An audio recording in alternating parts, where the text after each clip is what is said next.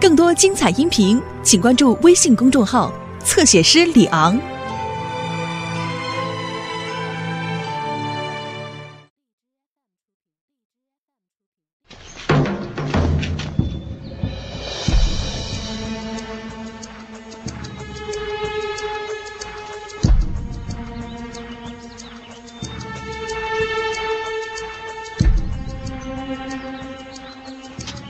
玉莹小主吉祥。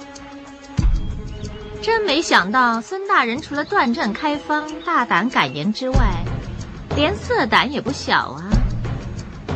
玉莹小主，我看你有点误会。难道真觉得我这么天真，认为你在耳唇的房间里边真的替他诊病这么简单？的确就是诊病这么简单。那倒是，慰解相思之苦也算是诊病啊。 跟皇上的女人有苟且之情，这可是死罪。你当然不承认了。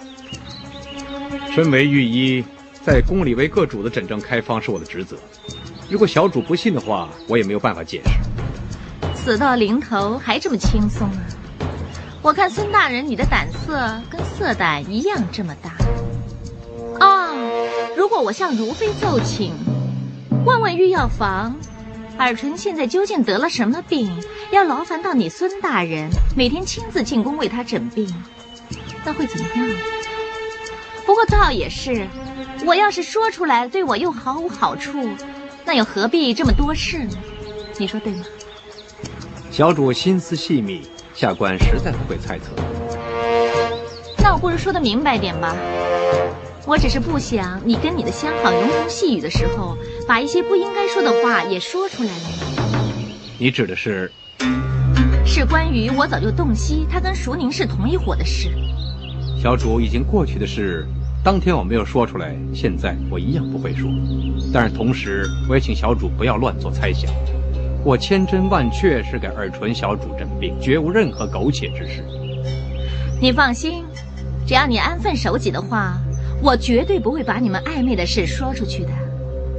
安分守己。不过你要为我做一件事。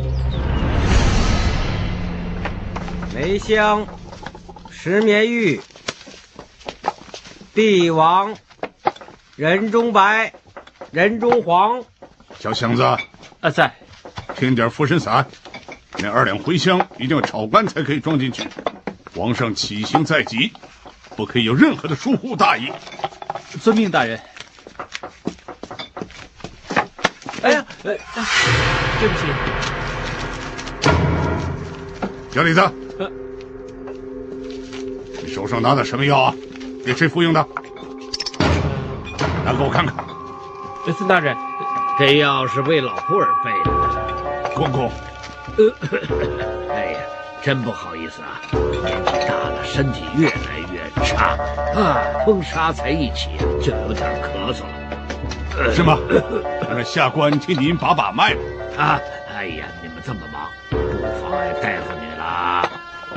啊，对了，这么快就为皇上出宫准备抓药了吗？公公有病在身，还心系圣驾，下官汗颜呐，不如让下官来给您看看病吧。公公只不过是有点咳嗽。 下官上午给他诊治，所以才叫小李子来抓药。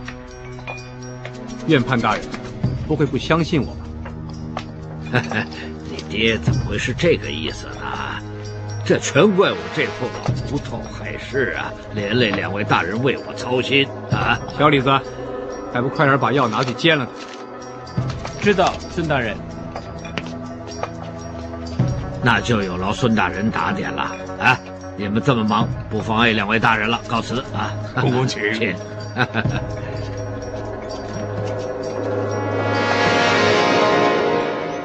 本公公当日委托的事，在孙大人的心目中好像没什么斤两啊。公公要我私下诊治耳唇小主，下官并无阳奉阴违啊。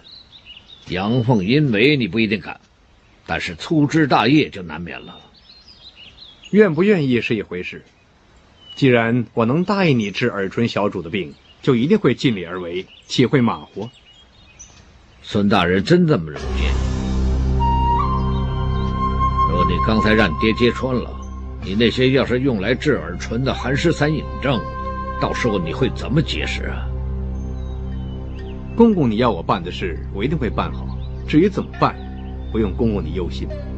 我忧心的不是你怎么办，是忧心你如果办不好的话，就会连累耳唇。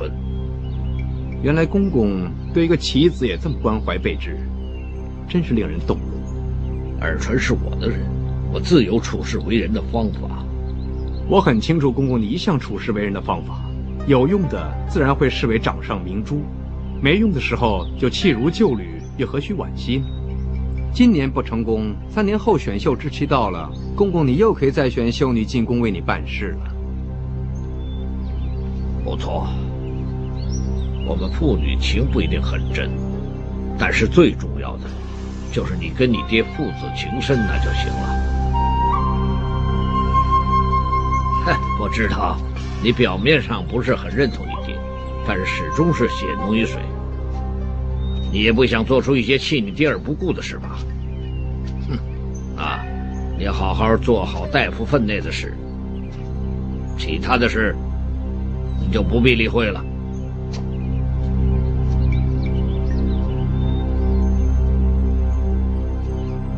小主让我办的事，我已经放在你面前了。 这碗药真的有效。这碗鹅苓汤，主方有三苓跟鹅竹，两者乃破气破血之品，药性寒凉无比。女子服后，的确有把信气催前的功效。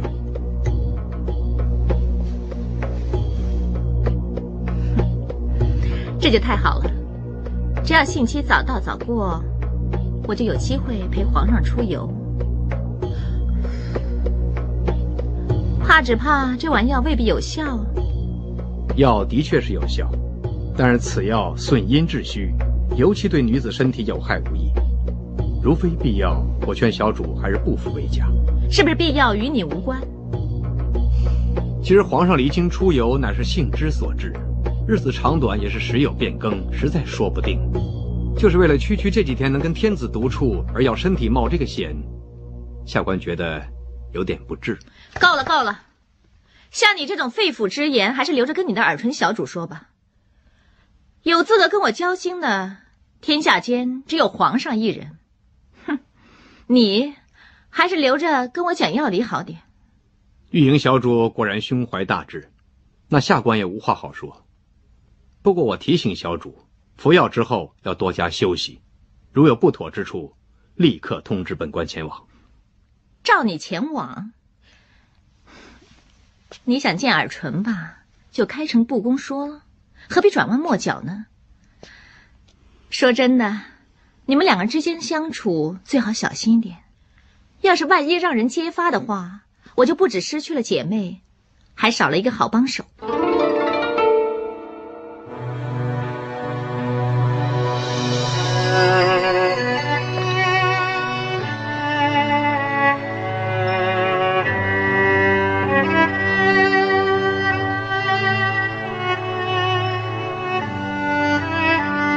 小主，你体内寒湿散症的毒素尚浅，经过下官施针驱毒，已经彻底清除。小主的脉象已经恢复平和稳定，只要从此戒绝，就自当无碍。那就是说，这是最后一次了，我不用再看到你了。隐症虽除，但是效症仍在，此病始终无法根治。现在京城正是风沙季节，小主外出的时候要多添衣衫。 晨昏时分，就更要避免外出打雾，尤其是在寅时时分，最为当心。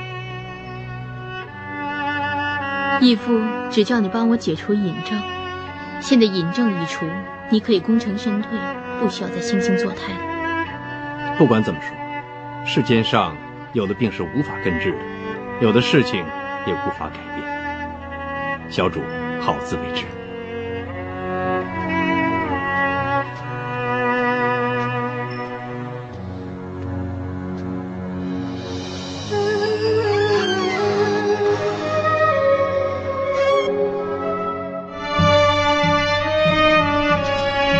鄂公公，福参领，这两位是新来的护军，进宫范围下官不便内进，他们就交给公公你打点了。嗯，告辞。有劳。在下陈爽，请问公公，我两兄弟将会把守进攻什么位置啊？等我进来再说嘛。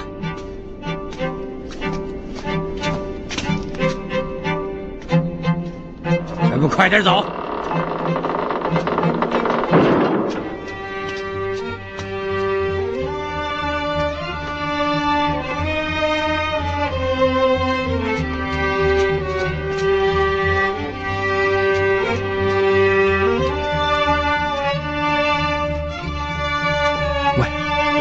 护军嘛，没事叫我们拿着扫帚到处走，怎么这样？什么到处走啊？这是后宫禁地，你当谁都可以来啊？走吧，不知道会不会在这里碰见玉莹姑娘呢？六宫之所，身为奴才窃窃私语，成何体统啊！时辰已到，你们还不快点走？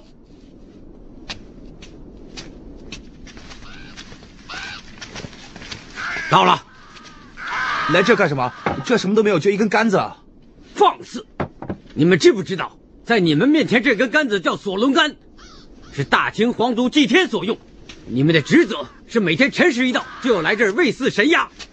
我们来后宫就是喂饲那些神鸦。啊。这儿有粮桶、谷物、碎肉，还有猪的内脏，都是神鸦所吃的饲料。御膳房那边每天早上就有专人准备好，你们要亲自盗取，亲手调理，还要。 亲自爬到杆顶上喂饲神鸦，风雨不改。如果神鸦吃了之后有抱恙的话，罪责就要包在你们二人身上。啊，这么严重？敢问公公，我们身为城门护军，我们的职责不是坚守城门吗？喂饲神鸦的工作从来就是由神武门、东华门、西华门三门的护军轮流负责的。 你们只要喂饲好之后，你们再去做防守城门、巡查地方的工作吧。我告诉你，不要以为立了一点点功劳，越过我外甥曹振南的头上就可以一招飞黄腾达。你要记着，来到后宫就一定要遵守后宫的一切规矩。这里再没有侥幸两个字。本公公最讨厌的就是那些自作聪明的人。 你们两个好自为之吧！啊，这个死太监，原来跟那个小子是亲戚，难怪一样那么恶心。要我堂堂护卫军喂那些乌鸦，别做梦了！哎，大哥，这个喂啊，倒他算了。你是不是想上去喂啊？我无所谓啊。还是免了，还是你上吧，我在下边弄了。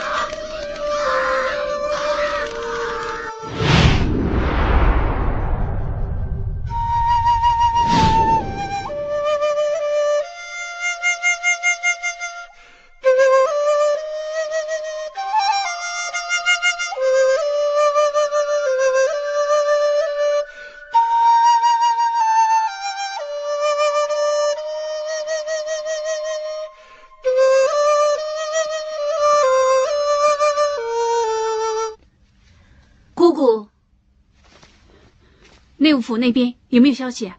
没有，没有人找你，也没有信给你。哦，对了，怎么拿着铺盖啊？这是拿去新警府那儿洗的。玉莹小主的信期突然提前了，我们没准备，所以小主怕把铺盖弄脏了。她现在还说肚子很不舒服呢。啊，小主，你还觉得痛啊？啊，一定是这几个月你上京进宫，奔波劳碌，弄得身子虚弱了。你再忍耐一会儿吧，我已经叫芷兰去御药房给你拿点镇痛的扶身散来了。没事，我能忍得了。安茜为你改了菜单啊，准备了八珍汤，可以为你提气补血。 另外，我又去了进食房，替你登记信期，以后生活上的打点他们会安排了。为什么以前没这么登记啊？因为以前你还是秀女身份，没这个需要。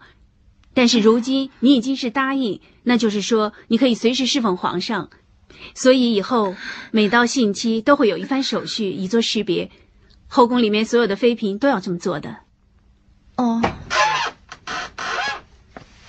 玉莹小主吉祥。 芷兰正好，快点拿附身散让小主服用吧。拿不到啊，去御药房也拿不到药。御药房那边说皇上要提早出巡，大家都忙于准备，叫我们晚点再说。皇上提早出巡？是啊，明天一早就走了。哎呀，哎，你是不是很难受啊？嗯，没事了，没事了，出去了，出去吧。芷兰，跟御药房说，就跟他们说，就算再忙也好，让他们派个太医来。是，姑姑。 你忍一下，没事了，我不痛了。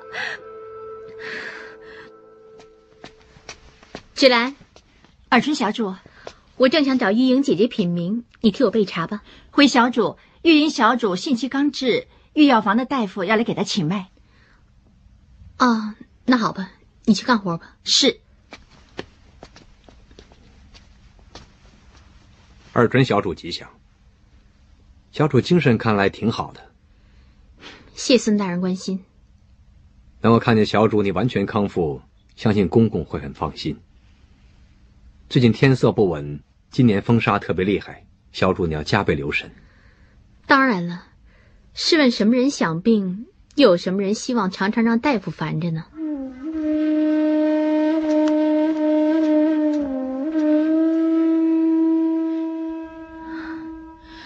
你是不是早就知道？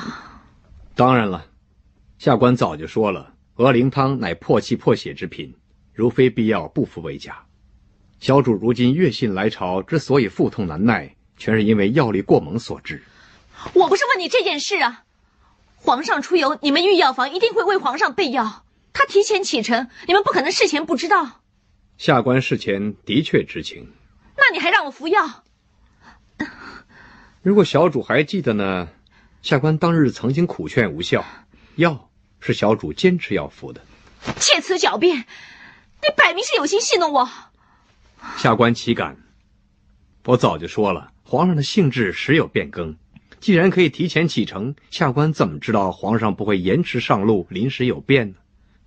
所谓天心难测，胡乱揣测天意是死罪。是啊，揣测天意是死罪，但是跟妃嫔苟且一样也是死罪。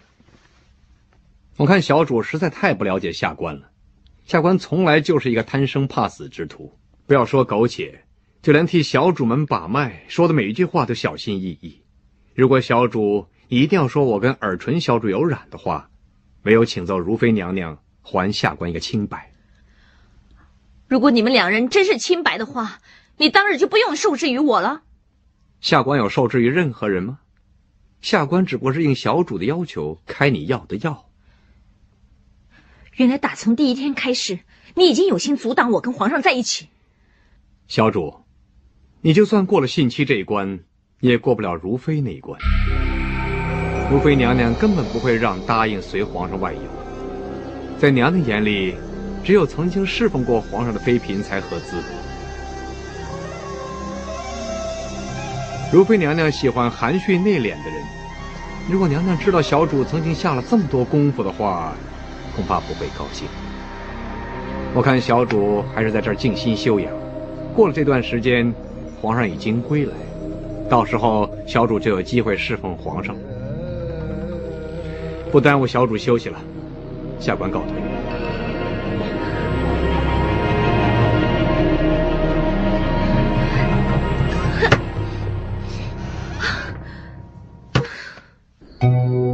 侯家玉莹的近况。 我我一直也有所注意。如果要现在来对付他，这么做是不是急了点儿啊？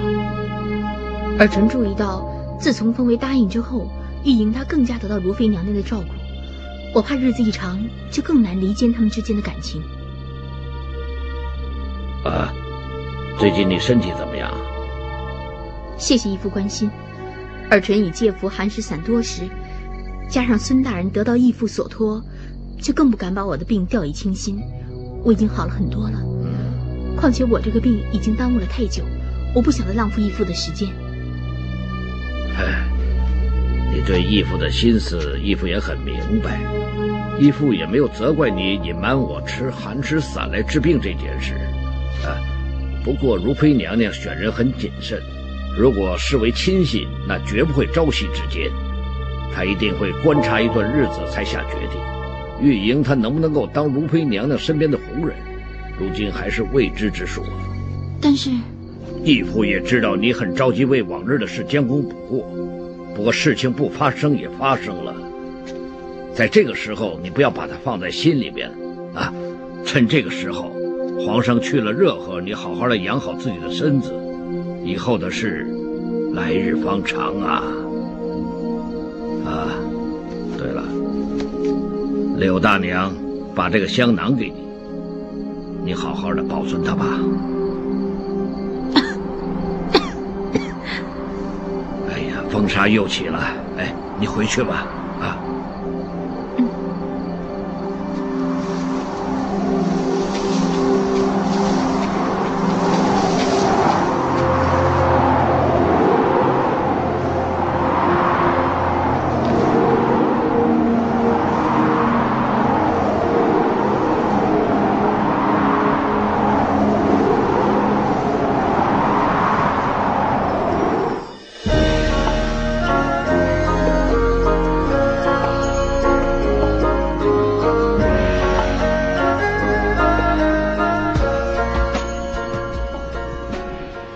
在这个时候，你还在宫外乱走，如果不是遇到我，不知道会有什么后果。你擅自离宫犯禁，不用说，又是徐公公急召了。你少多管闲事了。你的病是我治的，我就要管。我曾经吩咐你不可以迎风受寒。你这么不爱惜自己，我怎么帮你啊？你不需要句句关心。你这么关心我，就是怕我再复发，让公公责怪吗？你放心。 我不会浪费你的功夫，就算真病，也不会在你面前病。一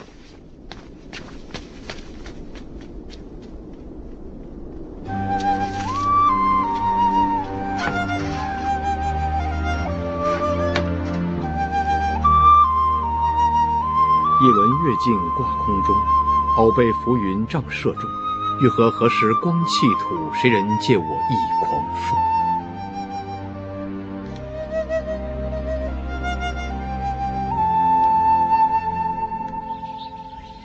孙大人用茶，老爷他真是，我也以为他今天在宫里办事呢，真是不好意思啊，让大人白走一趟啊。夫人别这么客气，有几句话我也不方便在宫里跟公公说，反而在这儿更方便。小环是吩咐厨房做点百花糕来招呼大人，做好之后等我召唤。知道，夫人。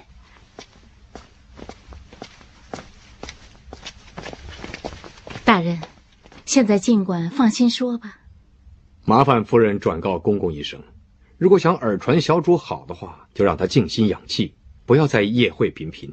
要知道校正只可治标，不可治本。再操劳，对他的病就会百害而无一利。否则，本官也无能为力再治小主。到时候要请公公另聘高明。这儿有张签文。 是尔淳小主昨天留下的。奉劝一句，与其拜佛求心安，倒不如自求多福更好。在下告辞。大人，大人的话，民妇定当转告老爷。民妇恳请大人，本着一颗医德仁心，以后对尔淳多加照顾提点。并。 我定会尽力医治，但是尔淳小主的性格刚烈坚毅，恐怕本官没本事照顾提点。刚烈坚毅只是长年累月训练出来的习性，对亲民的看重、重情重义才是他的真性情。尔淳在小的时候就跟他亲姐姐失散了，这么多年来，他仍然希望可以跟他亲姐姐再重逢。虽然这个机会很渺茫，但是他从来也没放弃这个信念。我知道尔淳一直遗憾不能够跟亲人在一起，所以熟宁、元琪在他心目中是非常的重要。也因为这样，这次发生的事才使他这么伤痛。唉，我这个刘大娘就没用了，什么也帮不了他，只能每逢初一十五，我就在庙里边为他求签寻人，希望能让他的心灵对人生多一点安慰。夫人说这个故事真的十分动听。大人，你是不信我说的话，还是不相信我真心的关怀尔淳呢？应该这么说，下官相信夫人你们一定会关心一些还有利用价值的棋子，至于没有利用价值的，就会弃之如旧衣履，甚至忘记了。我今天所说的话可能多了，有放肆之处，请夫人你原谅。告辞了。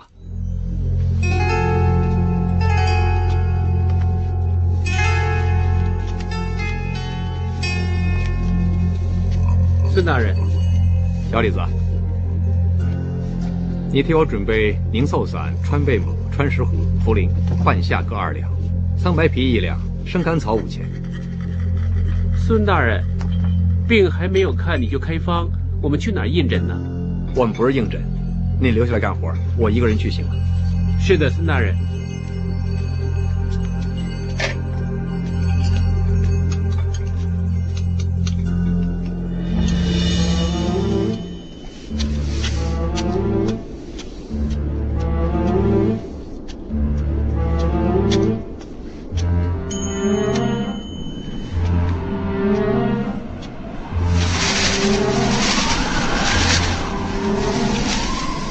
贵人，福贵人，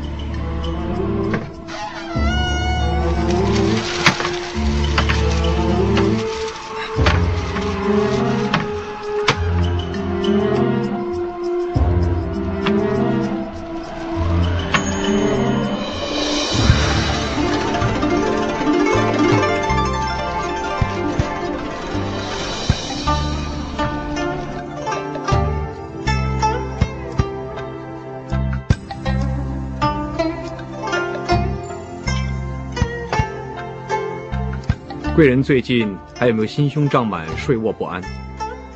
老毛病，习惯了。我带了点宁寿散来，跟以前的分量不一样，每次服四钱，偏用热汤或者淡姜汤服送。这么多年了，孙大人我知道怎么样服用它。奴才们最近是不是没有来这儿打扫？不是啊，现在这个时令，只要一刮风的话，不到半个时辰，房里就会充满风沙，他们哪来得及打扫呢？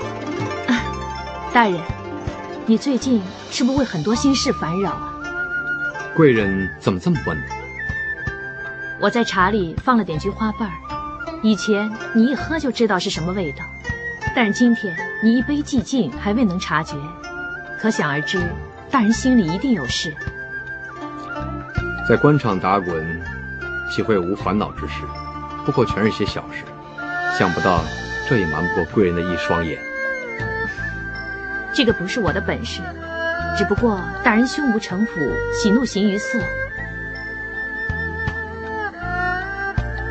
啊，对了，我给你带了点彩纸来。啊，太好了！是城外月华斋染制的。那不是很贵，我怎么能让大人你破费呢？不是我买的，我也是受徐公公所托。福雅无德无能，落得如此地步，难得义父还经常会想起我。际遇只不过是一种机缘，不关乎对错。贵人，你又何必耿耿于怀？才不是呢！这么多年了，虽然我是得不到皇上的眷顾，但是有孙大人你的关怀，已经是福雅的福分。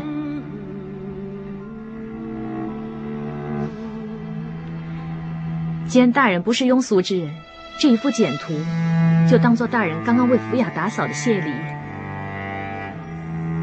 那就谢谢贵人赏赐。免礼免礼。哈，真漂亮。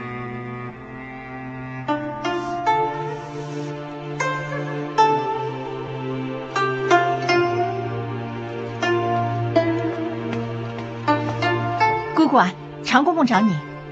哎，安茜，小路子，有没有奶奶的消息？有，你同乡刚刚来到京城，原来他跟你奶奶一起上京的。他有没有说我奶奶怎么样？现在是不是还在会馆？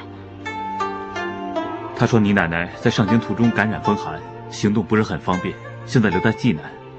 他急于进京，就是为了替你奶奶筹医药费。他有没有说我奶奶病怎么样？是不是很严重啊？这个你放心。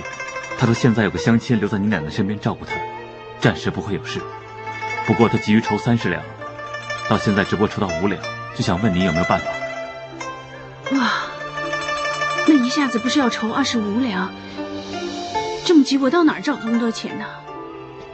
我知道这些还不够，但是先拿去用吧。谢谢你啊，小路子。不过事到如今。 我看不拿东西到京城变卖，也没有其他方法可以筹到钱了。但私下运物件出宫，就算是自己的，也是不太合宫规。我知道，不过我奶奶她让我去吧。不行啊，小路子，我不可以再连累您了。别怕，所有公公都是这么做的。是，其他公公有很多门路，但是你一向跟他们不合群，那怎么能方便办这些事呢？而且。 如果这件事让人发觉，我怕你连太监也当不成了。你的好意我心领了，我应该能想到其他办法。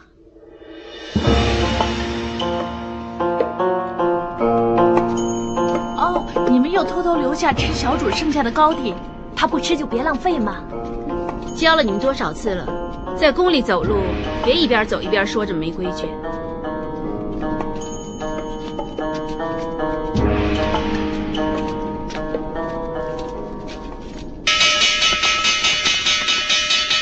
你给我快点！行了，你们先走吧。哎，未完无妖要巡城守大门，没完没了。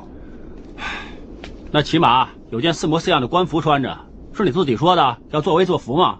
这官服是威风，不过别人不理我们。谁不理你啊？刚才那些宫女没看见，眼睛长在头顶上啊！啊，原来后宫呢，不止玉莹姑娘这些妃嫔长得标致，连宫女也是白白净净。如果给我一个晚上陪我喝酒的，一定要晚上啊！ 我一定开心死了！别做白日梦了。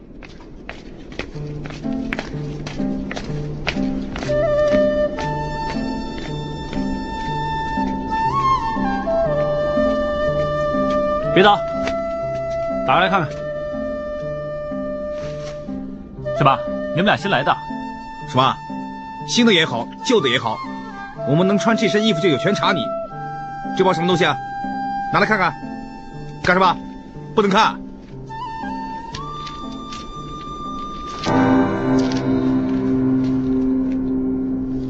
这些什么东西？什么？这些事物全都是我的，不行！你说是就是。这些这么贵重，说不定有人想偷运宫里的宝物出去卖，是不是？你说什么？我认得那东西是林公公的。参领，这些东西怎么？是不是我说的话你们不信啊？还不放人？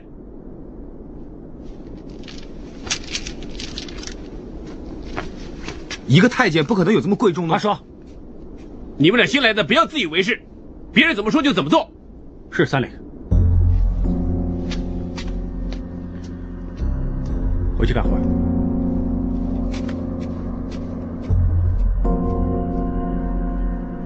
哎哎，三连三连，来看看看看，今天我们这么顺利，吃个饱喝个够，好好好好。哎，三连你厉害呀！哎，先来个鸡腿吧，三连。哎，不用客气啊，好吃客气说吧，三连。哎，三连，您吃点菜。也不能怪我们。 宫里这么多规矩，没人告诉我们，我们哪知道？照规矩办也不行，不照规矩办又让人骂。哎，还说这些干什么？反正没我们的份了，睡觉。客气啊。这份是灿林给你们两个人的，我们也有份啊。哇，怎么说两位呢？也是救了老祖宗灵牌的大英雄啊！灿林不会再保你们的。就这么少？嫌少啊？能分给你算你走运了。还有今天那件事啊，我们参领大人有大量，不跟你计较。不关我们的事，是那个公公鬼鬼祟祟，我们哪知道他是如妃娘娘的人呢？我们哪知道要怕他呢？谁说怕他？在紫禁城里面他厉害，但是规矩是规矩，他要出宫啊，一样要我们帮我才可以成事。所以说到底，到底谁怕谁还不知道呢。不错，紫禁城啊，六宫有一派，御前有一派，到了外边呢，内城有九门提督，外城有直属衙门，这叫处处山头各有其主啊。而无论他们出还是入啊，都要经过四边城门。他的四边城门呢，也没有我们神武门这么频繁热闹跟出入方便。所以，除非他们不打算运东西出去，要不然呢、啊，就一定要经过我们参领这一关了，是不是参领、啊？但是他们私运宫里物品啊，哼，那怎么样？紫禁城里面有那么多天价珍宝，有谁不想捞他一笔油水啊？你们两个是我旗下的人，总之以后听我的话，少不了你那份。哎，来来来来来来，你手长，替我买，替我买。好，哎，我把这些全倒出来，给我买大。好，买大，大大大，好，大买大，大大大，上，开开开，大开，哎呀，连续开六把大，哎，真是不能不信邪。哎，小鹿子，今天走运，你也来玩两把。免了，他怎么会理你呢？他在入宫之前考了秀才了，是读圣贤书的。哪会跟咱们一起赌钱呢？那倒是，读书人读书生不吉利，他不玩不奇怪是吧？喂，你们俩买不买？不买就走了。买，你手机大，买买大，买大，买大，买大是吗？当然了，开呀！天保佑啊，通上！哎，早就说了，输光了，你们自己分吧。辛苦赚来的全都给你们这帮瘟神了。你才瘟神呢！分钱，分钱，分钱，分钱。林公公，什么事啊？我点事求你帮忙。我些刺绣手工，想公公你运出去变卖。你知道老规矩了，我要收车马费的。这个当然了，公公你要收多少？五成吧。哇，我这是便宜货，我想找点生活费啊。公公能不能收便宜点？便宜点？你当这事儿真这么容易做？我是拿命换来的，便宜货也好，贵货品也好，我要拿银子去疏通啊。你当说出去就出去这么容易？但是。但是但是但是什么？啰里啰嗦，想清楚再来找我吧。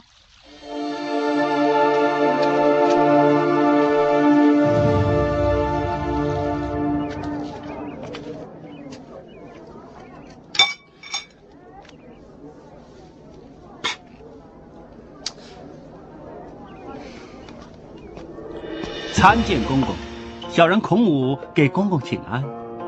哼，你呀、啊。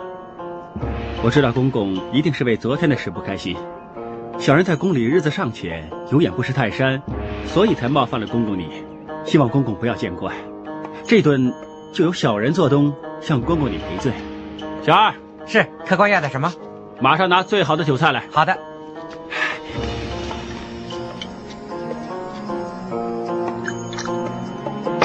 来，公公，我看你今天来不是请罪这么简单吧？公公可真是料事如神。既然这样，小人就直话直说。我知道公公最近在宫里事务繁忙，经常出入城门，都肩负重任。小人只希望为公公你分担一下。不知道你说什么。呃、公公放心，我是替公公你不值，所以才这么说的。那公公经常亲自出入宫门，冒这么大的险，酬劳却那么少。相反，那些城门的守门参领无功无劳，却坐享其成。既然要逐个关口疏通的话，很不划算，为什么不索性也敲了这笔，把这一笔留给自己用也好吧？说下去。其实以公公你的身份还有地位，何必要吃廉价菜和便宜酒呢？只要公公肯分一份给小人，小人向你保证，一定让公公你得到最大的回报。就凭你一个人啊？我一个人能拿多少东西出宫啊？但是水车就不一样，每天从玉泉山运到西华门，还有水车那么大，到时候想载多少货就载多少货，是不是，公公？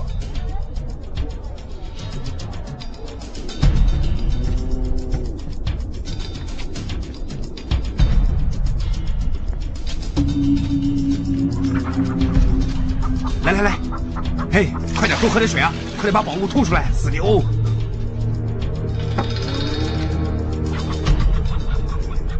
喂，大哥，我们现在忙着参领呢，为林公公运货出工，那赚的银子又不分给他，怕不怕？怕什么？什么叫富贵险中求啊？再说，每次运货出工都要拿三成来给护军，再这么分下去的话，到我们手里就那几吊钱。但如果现在做一次买卖，可以分十倍那么多，为什么不批一批？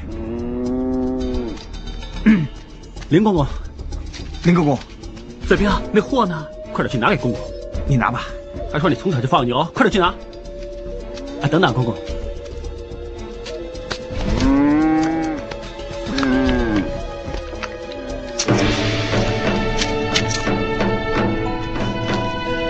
啊，你这个方法还真管用啊！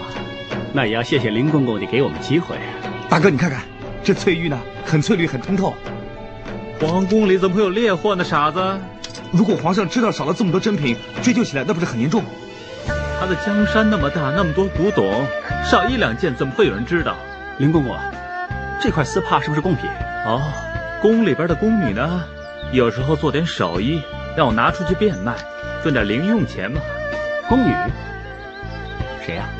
你知道这些干什么？总之呢，宫里的事你以后就不要再问了。有银子你就收，我们以后有很多合作机会的。那既然不是贡品的话，不如卖给我吧。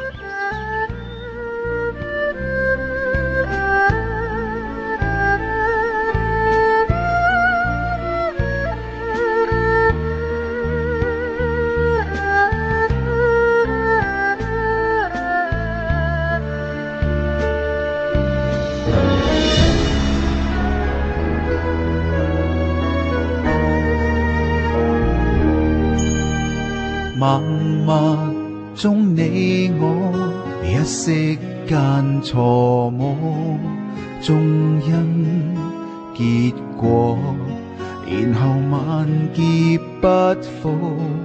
明明滅滅，目光交錯，苦海點猛火，是你閃身路過，竟勾引着我。